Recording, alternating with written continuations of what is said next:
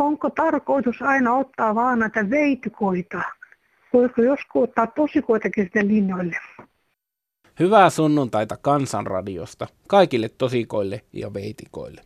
Monenlaista viestiä sitä olen minäkin kuullut vuosien saatossa, mutta harvemmin sellaista, että veitikoita on liikaa. Jos niitä nyt sitten on liikaa, niin otetaan ainakin alkulähetyksessä sellainen totinen torvensoittaja-asenne.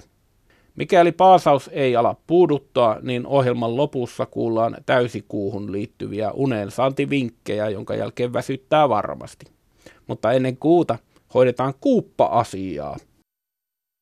No heippa. Kuuntelin tässä aamu-tv:ssä tästä jääkiekko näiden hyökkääjien mielipiteitä siitä, että he saa, jos tulee päähän kohdistuvaa taklausta, niin he saa 5 pelikielon verran rangaistusta ja siitä menee ansiot. Minusta se on aivan oikein, että jos hyökkääjän ammattitaito on siitä kiinni, että se saa vaurioitettua vastapelurin terveyttä, niin mitä ihmeen ammattitaitoa tämä on? Että eipä muuta. Urheilu on muuttunut niin paljon. Minusta näiltä naisilta ja miehiltä vaaditaan liikaa, jotka urheilevat.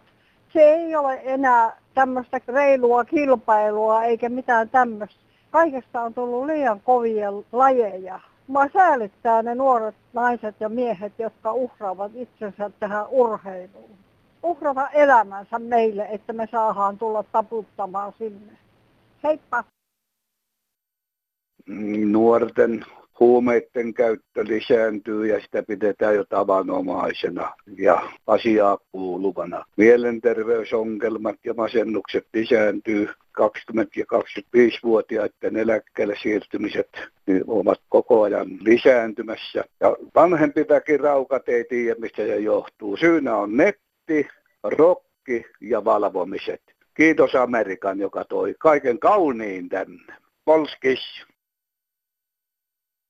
Sote-uudistus on lähellä, mutta kuitenkin niin kaukana, yhtä kaukana kuin tuikkivat tähdet taivaalla. Niin kauan on elämää, kun on toivoa vielä jäljellä. Kansallisen terveyspoliisin tutkimuksessa on selvinnyt, että 65-vuotiaat kansalaiset ovat terveyspalvelujen viihdekäyttäjiä. Terveydenhoidon palvelujen saatavuus on arpapeliä. Jos onnetar suosii, niin voi saada lähetteen jatkohoitoon erikoislääkärin vastaanotolle. Perusterveydenhuollon korkean kynnyksen raosta voi katsella erikoissairaanhoitoa. Erikoissairaanhoito on lähellä, mutta käytännössä se on hyvin kaukana tavallisille kansalaisille. Tutuilla lääkäriasemilla on oikeasti sairaita kansalaisia. Heille lääkärin pitäisi kirjoittaa lähete keskussairaalaan erikoislääkärille. Tutulla lääkäriasemalla tarjotaan sairaille sympatiaa ja lisätään lääkehoitoa. Saada asianmukaista lääkärinhoitoa on riippuvaista lompakon paksuudesta. Yksityisiltä terveysfirmoilta lääkärin palkkiota vastaan on mahdollista saada lähete erikoissairaanhoitoon. Perusterveydenhuoltoa ollaan ajamassa alas. Terveisin täällä yksi 65-vuotias nainen Lahdesta. Niin kauan on toivoa, kun on elämää. Kansanradiossa Olli Haapakangas.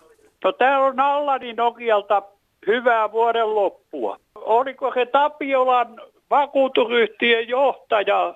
Niin arvosteli Suomen terveydenhuoltoa. Kyllä mä sanon silloin, kun se kehu, että menee ihan rappiolla koko Suomen terveydenhuolto. Kyllä mä sanon, että kyllä meillä terveydenhuoltoon täytyy miljardeja löytyä, kun niitä löytyy aseisiinkin, millä ihmisiä tapetaan. Tai ei se vissiin ole niin helppoa. Ei, kyllä mä ihmettelen, kun puhutaan, kato nyt 10 miljardista, nämä mikä hävittäjät nyt ensi vuonna sitten valitaan. Eihän se riitä se rahaa, se 10 miljardia. Niin. Siihen menee toinen mokova kaikkiin muihin touhuihin. Pensa. Niin. En mä tiedä sitten, pitääkö se olla kato puolustuskunnossa, ettei tänne tuu, ei tuu Iivana eikä tuu Andersit rajaa niin, yli. Niin, mutta kato kun ne näyttää nyt, kun Iranillakin on semmoinen ohjus, minkä se nyt purotti taas sen matkustajakoneen sieltä, että on niillä pirulliset vehkeet tänä päivänä. Se on tuo sotahulluus, kato, kun me ollaan kuitenkin jääkärien ja Mannerheim-ristin ritarien jälkeläisiä. Ja ainahan näin. Täältä hakkapelittojahan me ollaan, te hämäläiset varsinkin, että aina on lähdetty Kyllä. Ristin uhkon aikana niin oltiin kovia oikein kappellimiehiä. Väittävät, että oltiin kovimpia. Näin on. Me vie siihen terveydenhuoltoon meillä täällä Nokilla, täällä on ihan päin pyllyllä kaikki. Okei, semmoinen katsaus. Eikä mikään toimi. Terveyskeskus on kai hommetta täynnä. Se on kastunut, kun siellä on liikaa parannettu. Joo, se puretaan koko rakennus pois. Ja uusi tilalle sitten joskus, kun rahaa löytävät. Voi. Muuta kuin Horneteihin. Niin joo, ja niitäkään ei varmaan Nokialle niin tuu. Mä usko. Kyllä ne toka naapurissa on. Niin Pirkkalasako. Niin. Joo, no niin. Siitähän ne pyrräilee nyt näillä kalliilla vehkeillä ilmaan. Naapurikunnan puolelle meni sekin. Niin meni. Te laittaa vaan sen homeisen terveyskeskuksen. Toivotaan parasta ja Pelätään pahinta. Nokialla siihen on varmaan pitkät perinteet. Näin on. Otetaanpa sähköpostia. Hyvä Kansanradio. Asumme mieheni kanssa kaupungissa, jossa on tällä hetkellä noin 10 000 asukasta ja muuttovirta on poispäin. On ennustettu, että vuonna 2050 asukkaita on enää reilu puolet tuosta luvusta. Taloja rapistuu asukkaiden puuttuessa. Niitä tulee joka vuosi lisää myyntiin, mutta vain harva saa tehtyä kaupat talostaan. Me kuitenkin olimme mieheni kanssa rohkeita, otimme asuntolainan, ostimme vanhan talon ja juhannuksena 2012 muutimme tähän unelmiemme taloon, joka on rakennettu vuonna 1930. Talon piti olla hyvässä kunnossa, remontteja tehty, varsinkin putkiremontti. Uskoimme ja olimme erittäin tyytyväisiä. Kaikki olikin hyvin tämän vuoden syksyyn koululaisten syyslomaan asti. Minulla oli lapsenlapset täällä lomalla mummin luona. Ja kun ruokaa laitettiin vähän isommalle porukalle ja astianpesukone oli päällä vähän useammin, niin sattui sitten, että vettä ilmestyi lattialle. Ajattelin, että ok, tiskikone hajosi. Mutta ei se ollut pesukone, joka vuoti, vaan rikkoutunut viemäriputki, joka on ilmeisesti ollut poikki liitoskohdasta jo melko kauan, ja nyt vedet tulivat sitten yli. Viemäriremontti on papereiden mukaan tehty vuonna 1988, mutta papereista ei selviä, kuka työn teetti ja kenellä, ja onko kukaan tarkistanut työn jälkeä sen valmistuttua. Asiaa tutkimaan saapui vakuutusyhtiön kumppani. Tutkivat, porasivat reikiä lattiaan ja mittailivat. Lähettivät raportin vakuutusyhtiön, josta tuli tyly vastaus. Ei korvata, rakennusvirhe. Pyysimme paikalle Hengitysliiton insinöörin, joka oli myös kaupungin palveluksessa. Hän tutkaili ja totesi, että taitapa jäädä korvaamatta, eikä hänestä kuulunut sen koommin. Talo on kaksiosainen, vanha puoli on ollut kauppana ja on 3 kerroksessa. Siinä osassa on tämä vesivahingon aiheuttama saastunut märkä lattia ja alakerran varastotilat, jossa jo home on vallannut katon ja seinän osittain. Keittiössä ei voi olla kauaa, eikä ruokailu onnistu ruokahuoneessa, ja isännän huone myös nukkumiseen on käyttökiellossa homeitiöiden takia. Asustamme nyt sitten tällä talon uudemmalla puolella. Olemme täällä aika lailla jumissa. Talosta on velkaa vielä noin 30 000 €. Anopin asunto on takuuna asuntolainallemme. Minä opiskelen Kelan kuntoutustuella uutta ammattia. Mieheni on haaveillut jäävänsä eläkkeelle ensi vuonna, mutta se haave taitaa jäädä. On vaan pakko jaksaa valvoa öitä ja tehdä yötyötä. Lainaa emme saa, kun olemme liian vanhoja. Remontti pitäisi tehdä, mutta millä rahalla?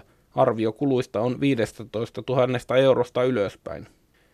Olemme vaan ihmetelleet, että miksi me maksoimme kallista kotivakuutusta, joka meille kaupattiin väkisin talon oston yhteydessä, jos siitä ei ole meille mitään iloa, kun sitä tarvittaisiin. Emme koskaan voineet arvata tai olettaa, että täällä olisi tuollainen viemärivika. Se on allaskaappien alapuolella olevan lattian alla piilossa. Talo ei haissut, eikä mikään ilmaissut minkään olevan vialla. Ja vesivahingon suhteen olemme myöhässä. Vahinko olisi pitänyt huomata ennen kuin tuli 5 vuotta asumista täyteen.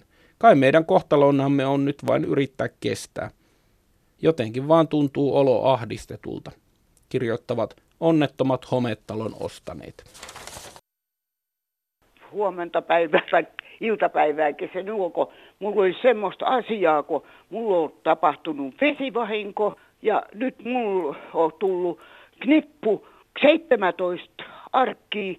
Kaiken näköistä selostusta mä en näe, mä olen 90 ja mä en näe mitä siinä on. Et sen verran, että et onko se, millaisen on sit maksettu ja että siinä on jotain, että mä näen sen verran, että mä saan sit niinku valittaa, jos ei se ole oikein. Eikö ne nyt siellä tie, koska ne tekee oikein? Tuliko se postissa siellä? En mä tiedä, se on tullut vissiin yöllä se kauhean knippu, niin pienellä tekstattuja, että... Tuliko ne jostakin postiluukusta vai... Juu, ovesta, kun mä olen kaksikerroksisessa talossa tässä Revosaarella. Et siinä on jossain kohdassa sen verran isommin kirjaimet, että mä saan hakea sit muutosta, jos ei se ole oikein. Niin, et mistä mä nyt tiedän sit, onko se oikein? Ei kun ne nyt sit laki tunne, mikä niitä tekee niitä. Niin. Niin. Eli teillä on tehty joku remontti nyt siellä. Juu, vesivahinko nyt tapahtui. No niin, ja nyt sulta varmaankin kysytään, että onko se hyvin tehty, vai onko sä huomannut jotakin, että joku ei toimi, tai joku repsottaa, tai jotakin tämmöistä? En mä usko, kun siinä on jotain, mä näen niin kuin, että mun täytyisi maksaa 7 000. Aha. Että se on iso kirjaiminen, mutta en mä tiedä minkä tähden, kun en mä näe, että... Voisikohan siihen isännöitsijä olla yhteydessä jotakin muuta kautta kuin tämän Kansanradion kautta, että josko hän sitten tuli selittämään, koska kyllähän se nyt pitää tuommoiset isot asiat ja isot summat, niin pitäähän ne nyt selventää, eihän sitä voi vaan niin kuin ajatella, että tässä on lappu ja Niin, mistä mä valitaan edes, kun en mä tiedä edes, mitä niissä pyydetään. Kyllä pitää tietää, mistä valittaa, ennen kuin valittaa. Niin, että mä soitan ison neittiällä huomenna, sitten mä nyt pyhän viittiin. Kyllä niissä joku järki on. Juu, se isännöittiä, ne tietysti tuonut ne, että se on koko aikakin ollut semmoista vähän tuskallista. 8 kuukautta kestikin se remontti. Joo, ikävää. Joo. Toivotaan, että selvyys löytyy. Niin. Ja sitä odotellessa niin oikein hyvää sunnuntain jatkoa sulle. Juu, kiitos samaa sinne. Jaa, Pena Tampereelta soittelee, terve. Ihmetyttää, kuinka hyvää huolta nämä pitää nämä jälkipolvet, niin vanhuksista on semmoinen 87 isäntä tuolla Rautajärvellä. Lapset ei ole 15 vuoteen edes joulukorttia laittanut puhumattakaan, että olisi käynyt tai muuta apua. Kaivo on tyhjä ollut 2 vuotta ja rollaattorilla yrittää köpötellä eteenpäin ja nyt puumyyjäkin teki vielä poikot, ne ei puita lapuja saada ostettua mistään lähiseudulta, kun ne on niin ylpeäksi tullut vissiin, vaikka tämä herrasmies on nämä rahalla ne maksanut kyllä, ettei siitä ole kysymys ollut. Tämmöistä, ettei tämmöisellekin lapsille muuta toivon, muuta olisi heidän lapsensa samanlaisia heitä kohtaan, ettei 20 vuoteen ainakaan loppupäässä poikkeilisi katsomassa. Kiitos ja hyvää vuodenjatkoa kaikille. Moi! Niin, nyt minua askarruttaa tämmöinen asia.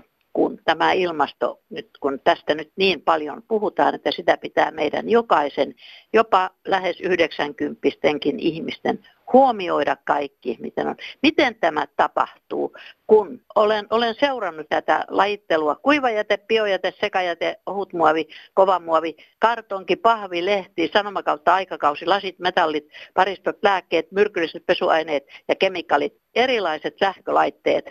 Ja sitten vielä, kaikki pitää olla puhtaita ja kuivia ja ne pitää pestä ja kuivata ja säästää vettä. Onko siinä mitään vitsiä? Onko tämä kaikki vanhusystävällistä ikä esimerkiksi noin 90 vuotta kotona asuvia kohtaan, liikuntavammaisia, näkövammaisia huomioon ottaen? Hissi ei vie roskia roskikseen. Liikkuminen on vaikeeta, näkeminen on vaikeeta, kaikki pitää lajitella. Ja jos minulla on kotona näin monta ämpäriä, pyttyä kautta laatikkoa täällä kotonani pienessä osakkeessa, mitä minä teen? Minähän olen kaiken rojun keskellä täällä niin kuin koti on kaatopaikka. Millä tavalla me voitaisiin tämmöinen asia järjestää, kun ei ole ketä pyydän ja jos pyydän, niin maksan ainakin 30 € kerrasta, jos ne käy minulla täällä jotain siivoamassa nurkkia, eikä aina riitä sekään. No hei, onkohan Suomeen tullut nyt sellainen eläinten vallankumous, kun esimerkiksi liikenneonnettomuuksissa ensimmäiseksi melkein sanotaan, että koira kuoli. Sitten voidaan sanoa, että joku 2 ihmistäkin loukkaantui. No, Sitten Saimaan nurpat, nyt on kova hätäkoisia, ei ole lunta, niin voisiko perustaa semmoiset kriisihallintajoukot ja viedä sinne lumitykkejä. Tämä on ihan maan suru. Ei sillä väliin, vaikka ihmiset on leipäjonoissa eikä ole varaa ostaa lääkkeitä. Ja tietysti merimetsoja tarvitaan lisää. Ja hylkeitä on 100 000. Ihan oikeasti, onko ne puurot ja vellit mennyt sekaisin? Ihmettele vaan. Mä olisin kertonut sellaisen asian, joka paljastui ennen joulua. Henkilö, minun läheinen, haki työpaikkaa. Netistä löysi sikalan, melkein 2000 sikaa. Ja haastattelussa ei ollut mahdollisuutta katsoa itse sikalaan, vaan isäntä kertoi, että se on automatisoitu täysin ja siellä ei tarvitse paljon mitään tehdä. Mutta karu totuus paljastui, kun hän meni töihin maanantaina. Hän pystyi siellä 2 päivää olemaan. Se oli niin järkyttävä ollut, että kuinka Suomessa voi tällaista olla. Siellä oli sijat, semmoiset kasvatussijat liejussa täysin. Ei mitään virkkeitä, ei kuivikkeita. Sairaat siellä toisten sotkettavana. Minun läheisen olisi pitänyt siellä työskennellä. Ja joku sika yksikin oli maannut 2 viikkoa syömättä ja juomata, veti liejua kärsällä sisäänsä. Yritti sitä pystyyn saada sieltä, mutta ei sika hievahtanutkaan, ja sanoi omistajalle, kauan kun se on siinä ollut. Omistaja oli sanonut, että noin 2 viikkoa. Sen jälkeen hän oli sitten kun tämä henkilö oli havainnut sen, niin alkanut korvista kiskonut pitkin käytävää ja pudottanut maahan, ja 2 tunnin päästä vasta mennyt ampuun sen. Ja siellä oli ihan niin hirveitä ollut, kaikkien sikojen hännät syöty, ja ne oli yltäpäältä liejussa ja mudassa.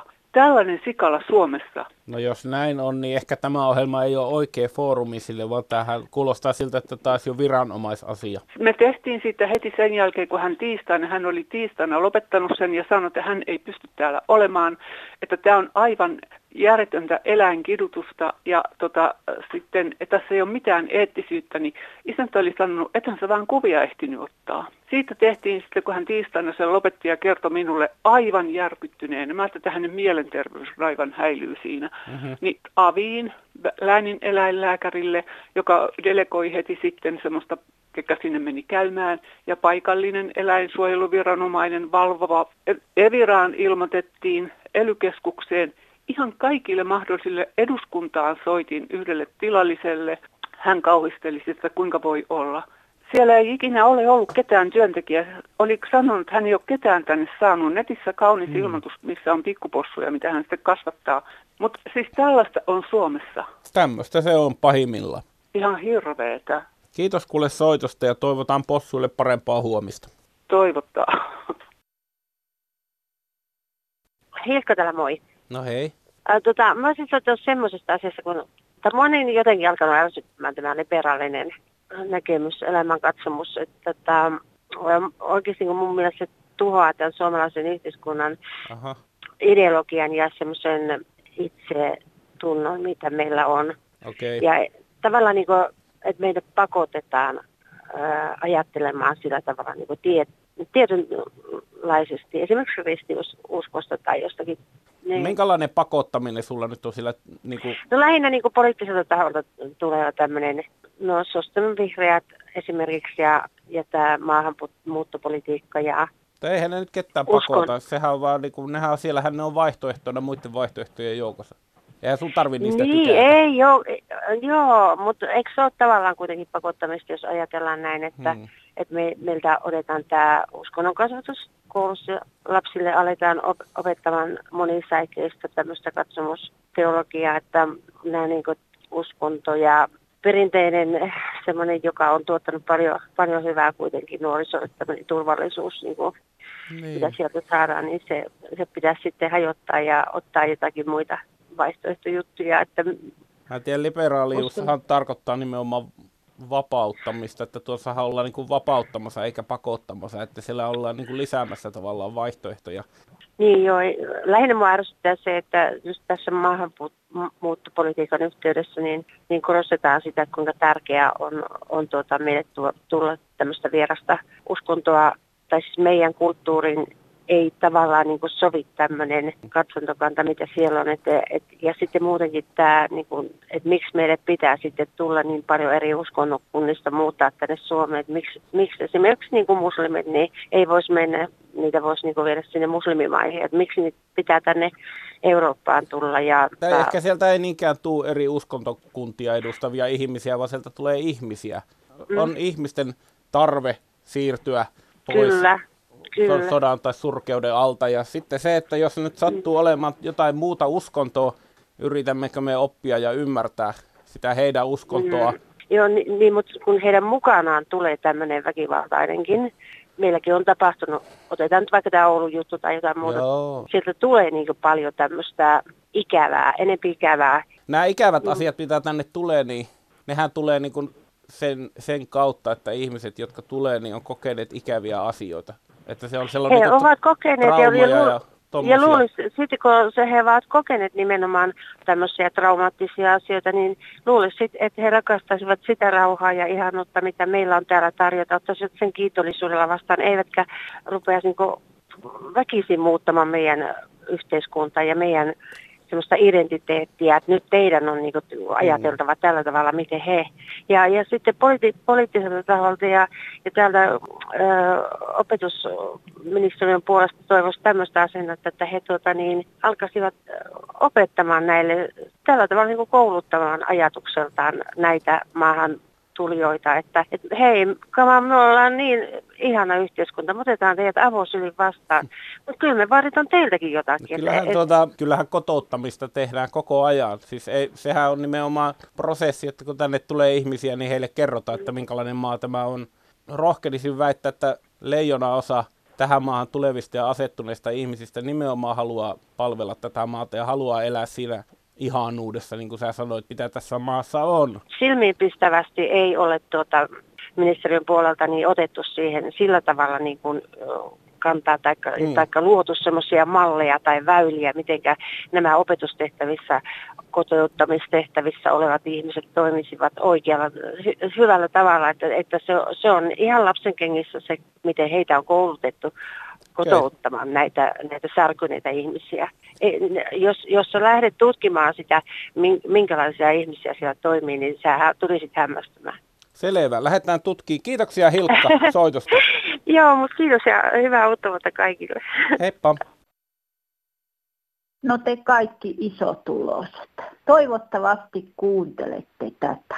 Mitäs pidätte, jos koko kuukauden saldo ruokaa ynnä muihin kuluihin olisi 423 €?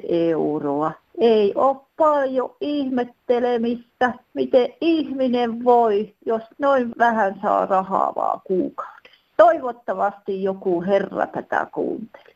Kiitoksia. No Kahtola-Vega Pälkäneeltä hyvää päivää. No, päivää. Kansaneläkkeestä nyt on tässä radiossa puhuttu ja mullakin olisi tässä yksi semmoinen esitys. Olen minä sitä asiaa aikaisemminkin puhunut, mutta tulipähän taas mieleen, että voisi nostaa sen pintaan, että tämä nykyinen eläkerahamäärä, mikä jaetaan kaikille eläkeläisille, niin miksei sitä voida jakaa tasan. Eli jokaiselle sama summa on sitten tehnyt ihan mitä hyvänsä sitä ennen tai ollut tekemättä. Sä olisit valmis heittää ansiosidonnaisuuden tuonne romukoppaan. Kyllä. Silloin jos on ollut hyvillä ansioilla, niin kyllä siitä jotain pitäisi jäädä säästöäkin. Niin, että se mitä tienataan, niin tienataan, mutta eläkkeellä ollaan niin kaikki sama-arvoisia. Kyllä, koska minun mielestäni ei toinen eläkeläinen voi olla toista paremmassa asemassa, siis niin kuin ansiosuhteen. Taloudellisesti voi olla paremmassa asemassa, mutta se on aikanaan työllä tienattua. Tässä on vähän niin kuin taustalla se, että mitä se eläke oikeastaan on, että onko se etuus vai omaisuus, että nykyään se aika lailla määritellään niin kuin omaisuudeksi ja silloin siihen koskeminen on melko hankalaa, mutta jos se olisi etuus, niin silloinhan pystyttäisiin tekemään vaikka minkälaisia muutoksia, muutetaan noita toimeentulotukia ja opintotukia ja kaikkia muitakin koko ajan. Ja tuo mitä sä ehdotat, niin on aika iso eläkeremontti, että se kyllä vaatisi sen, että niihin niin kuin oikeasti pääsisi koskemaan. Eläkettähän käytetään myös palkan lisänä. Sehän on jatkumoa sille, että olen saanut hyvää palkkaa, niin tämä hyvä palkkari jatkuu sen jälkeen, kun olen lopettanut aktiivin työnteon. Joo, työnteko loppuu, mutta omaisuuden rohmuaminen jatkuu. Niin. En tiedä, onko kukaan koskaan laskenut sitä, että paljonko vuodessa tai kuukaudessa maksetaan eläkkeitä, kuinka monta on eläkkeen saajaa, että paljonko se on keskimäärin per nuppi. Kyllähän lähtökohtaisesti niin kuin se on pieni osa ihmisiä, joilla on koko ajan entistä isommat tulot tai eläkkeet. Että jos tämä jaettaisiin, niin suuri osa kiittäisi, mutta ne, jotka menettäisiin, niin ne niin kuin todella menettäisiin sitten. Että... Kyllä, aikanaan puhuttiin 20 perheestä Suomessakin, mutta se aika on jäänyt taakse ja nyt niitä perheitä on pikkusen vähemmän. Kyllä. Ei siinä, niin sanottu Pälkäneen uudistus eläkkeisiin. Niin, se voi niin kun tehtäisiin Pälkäneen mallin mukaan, niin että kaikki on olemassa. No niin, katsotaan saako Pälkäneen mallin kentältä kannatusta. Kiitos soitosta. Joo, kiitos paljon. Heippa. Yes, moro. Nyt voitaisiin pikkuhiljaa laittaa jo silmiä kiinni ja mennä siihen lupaamaani kuu- ja uni- ja unettomuus- ja hulluusaiheiseen keskusteluun, johon tuli todella paljon palautetta. Sitähän voi lähettää jatkossakin. Tässä nyt semmoinen kimaara kuuhulluuden ympäriltä. No sille miehelle, joka sanoo, että kärsii tuosta kuusta, niin minä olen samanlainen, että nukkumainen pöstö täyden kuun aikana valvon ja valvon, että et ole ainoa tässä maailmassa, joka siitä kärsii. Nyt oli kysymys kuuhulluudesta ja minä kuulun siihen porukkaan. Minä olen sitä mieltä, että jos kuulla on semmoinen voima, että se saapi valtameren veet nousemaan ja laskemaan. Ja kun ihmisessä on niin suuri prosentti vettä, niin miksi se ei vaikuta myös ihmiseen? Minun käsittääkseni se johtuu kuun magneettisesta vetovoimasta. Siitä johtuen niin nousuvesi merissä on eiköhän sellaista vähän, että verta myös päässä, niin monelle univaikeudet sen takia tulee. Silloin kun se tullaan mollettaa, niin silloin ei juosta. Silloin vaan lenkitellään olohuoneen ja makuuhuoneen väliä. Ei auta tabletit, ei mitkään. Ja jos sulla on reemakipuja, polvet, nivelet, kipiöt, kaikki särkee. Kaikki särkee täyden kuun. Ja jos mulla olisi voima, niin se, mä possauttaa sen pois sen riippumasta. En ole kärsinyt siitä, koska mä oon tiennyt sen, että tällaista on olemassa, mutta minä olen hyödyntänyt sen. Esimerkiksi kun aikanaan nuoruudessa rakennettiin vaimon kanssa ensimmäinen omakotitalo, niin minä hain vesisuonet, koska ne ominaisuudet on sellaisella, jolla on voimakas tämmöinen sähköinen varaus, josta vaikuttaa täysi kuu tai täyden kuun aika. 4 vuorokautta siinä menee, 2 vuorokautta ennen ja 2 vuorokautta jälkeen täyden kuun. Illalla kyllä 10 tulee heti uni, mutta 1 aikaa jo herää ja on täysin virkoinen olo, vaikka alkaisi kotia siivoamaan. Tämmöistä se on täyden kuun aikaa. Tuolla Kuopion lääkäri antoi aikoinaan minulle lääkkeen. Sano poikasi, että tämän jälkeen terve ukko ja siihen nukuu joka yö hyvin, kun otat tämmöisen lääkkeen. Ja kuuhulluudesta ei puhu milloinkaan. Se on höpö juttua. Ei se ole mitään väärin ottaa nukahtamislääkettä illalla. Ja ottaa niitä parin viikon ajan, niin se tasoittaa sen rytmin. Että kannattaisi tarkkailla sitä kahvinjuontia ja malttaisi, jotta ei joisi liian paljon. Esimerkiksi, että 1 kaakaopapu päivässä ja sitten ottaa pellavasiemenen öljyä, niin se vaikuttaa meidän kehon hormonaaliseen toimintaan. Kaakaopavussa on magnesiumia, joka on tärkeä lihasten rentouttaja, mutta myös aivotoiminnalle. Mutta sitten kaakaopavussa on myöskin niin Bertta P, varsinkin Bertta P6, joka vaikuttaa kilpirauhasen toimintaan, niin niillä on tärkeä rooli.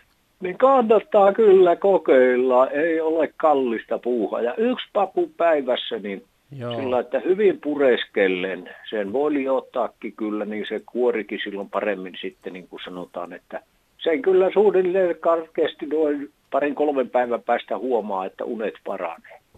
Sähkötön talous ja hämärä nukkumahuone ovat hyvän unen tae. Hyvä omatunto pään alusena. Parantavia kasvisruokia, vähän lihaa ja juustoa, leipää ja vettä, ruumiillista työtä, vähän sokeria, vähän suolaa, kasvisruoka vie ruumiillisen kivun pois.